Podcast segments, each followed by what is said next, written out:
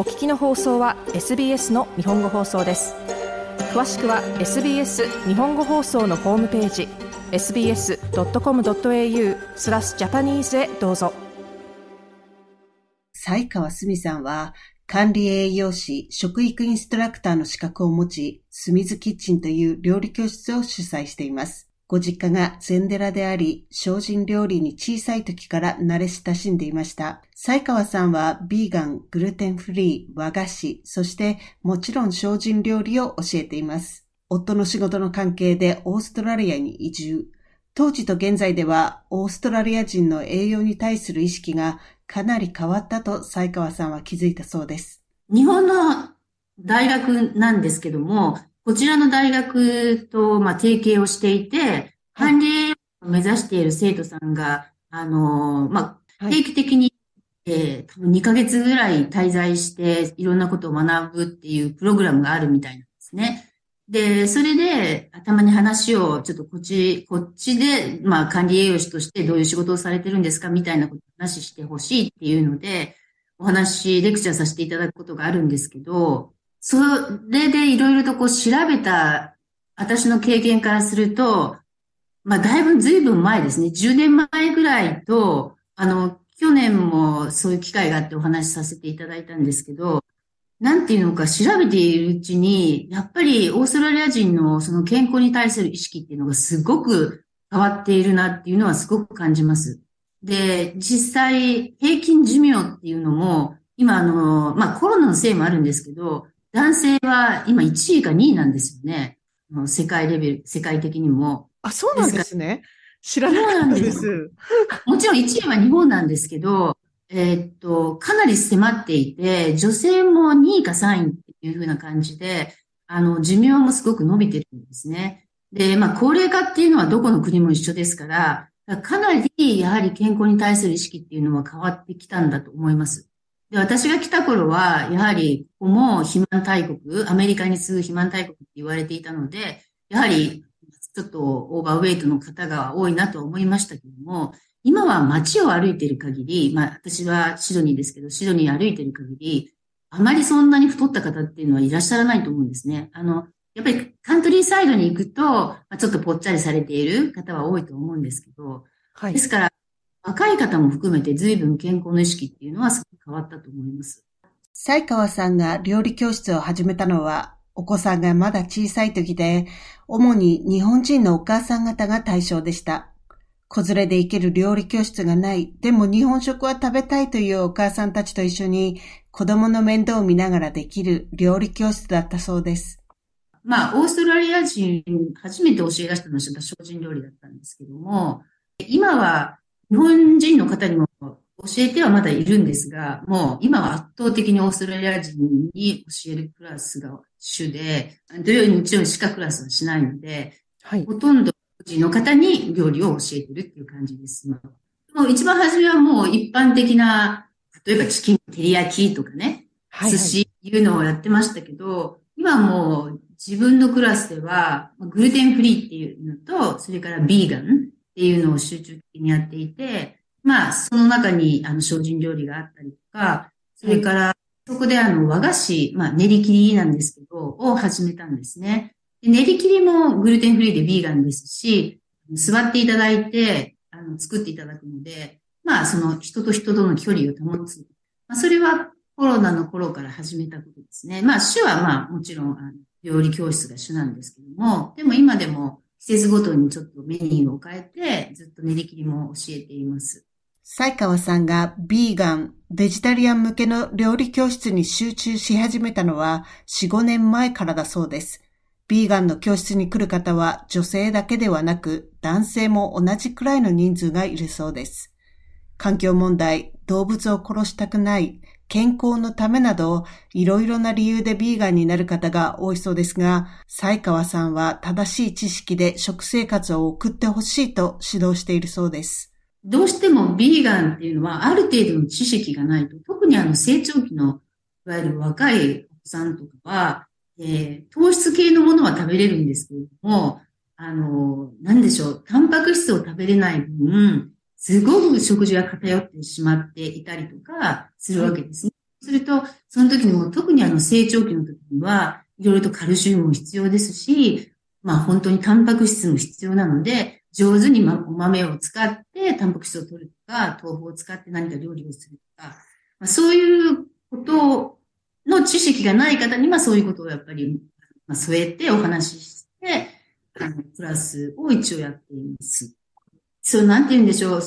理由にもよりますけど、でも、やっぱりなかなか鉄分だとか、カルシウムって女性はね、特に年を取ってくるカルシウムが必要なんですが、そういうのが、なかなかやっぱり普通の、何でも動物性の食品を食べていないと取りにくいっていうものもあるんで、はい、完璧にビーガンにならないでも、野菜がいわゆるメインディッシュで、あと、サイドディッシュとして肉とか魚とか、それからプロダクトですよね、卵とか乳製品もね、取ってもいいんじゃないかなとは思いますし、そういうふうにお伝えもしています。やっぱり自分の体と聞きながら、そうですね、取っていくっていうのは必要ですよね。本当にみんなそれぞれですから、はい、ですから、お隣さんがこうやってるから、じゃあ私もいいのかって、決してそういうことはないので、私も今になって自分の体の声を聞きながらっていうのがなんかわかるようになってきたんですけど、でも、本当に自分の体のことは自分しかわからないので、ちょっと続ければいいと思いますし、血液検査でなんか引っかかってしまったんだったら、やはり何か補わないといけないか。なるべく薬じゃなくって、食品で取れるものだったら、取った方がいいと思うので、本当にそうですね、自分の体の声を聞きながらやっていただきたいですよね。栄養について、今はインターネットでいろいろな情報が手に入る時代ですが、心身の健康を保つためにはどうしたらよいでしょうか？栄養学って、もう残念なんですけど、やっぱり研究が進むと変わるんですよね。例えばバターよりもマーガリンがいいっていう時代があったと思えば、いやマーガリンにバターがいいっていう時代が来たりとか、はい、でジンクとか亜鉛とかマンガンだとか、いろんな微量な栄養素がすごく体に大事だって、じゃあ何を食べればいいのか、じゃあこれとこれとこれとこれっていうふうにいろいろとあちらこちらで情報は飛び交ってはいると思うんですけど、はい、それを全部覚えて実行するっていうのはすごい難しいことだと思うんですね。確かに。やっぱりいいのは、もうとにかく偏った食事、いいと思っても同じものを食べてるのは、いつかもしかして栄養学的にひっくり返っちゃって、それは良くないになるかもしれないですし、それから、やっぱりいくら、とても、なんでしょう、野菜って言っても、やはり偏ってしまうので、一番いいのはやっぱり、何でもバランスよく、いろんなものを食べるっていうことだと思います、私は。才川さんが、料理教室で、純粋にこう、レシピとして、料理教える以外に、皆さんに伝えていきたいことって何ですか？そうですね。まず、オーストラリアの方に、なんか日本料理ってすごく流行ってると思うんですね。はい。で、レストランも増えてますし、料理教室もいっぱいあるんですけども、例えばそれがラーメンを作るとか、焼き鳥をするとか、すごく日本でも人気のメニューの、レストランが多かったり、クラスも多いと思うんですが、私がやってるクラスっていうのは、一応13歳に乗っ取って、ご飯があって、お汁があって、お漬物があって、あと3つほど野菜料理っていうことなんですけれども、皆さん、こんなのレストランでもなんかあんまり食べたことないっておっしゃるんですね。はい。でも、一つ一つ見れば、普通の日本人なら食べてるようなものもあるんですけれども、ですから、日本料理っていうのは、もう本当にラーメンだけじゃなくって、こういうのもあるんですよっていうのを、広めていきたいなっていうのがありますし、それから、今、環境問題っていうのはすごく、話題のトピックスでもあると思うんですけども、さっきも申し上げたように、なんでビーガンになったんですかっていう時に、動物殺されているのを見てかわいそうだからっておっしゃる方が多いんですが、動物も生きてたんですが、植物も生きてたんですよね。そうで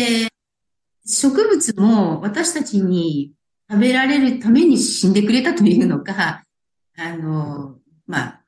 したわけですから、やっぱり物を残す、冷蔵庫で作る前に腐らせちゃうとか、作ったものを捨てないといけないっていう、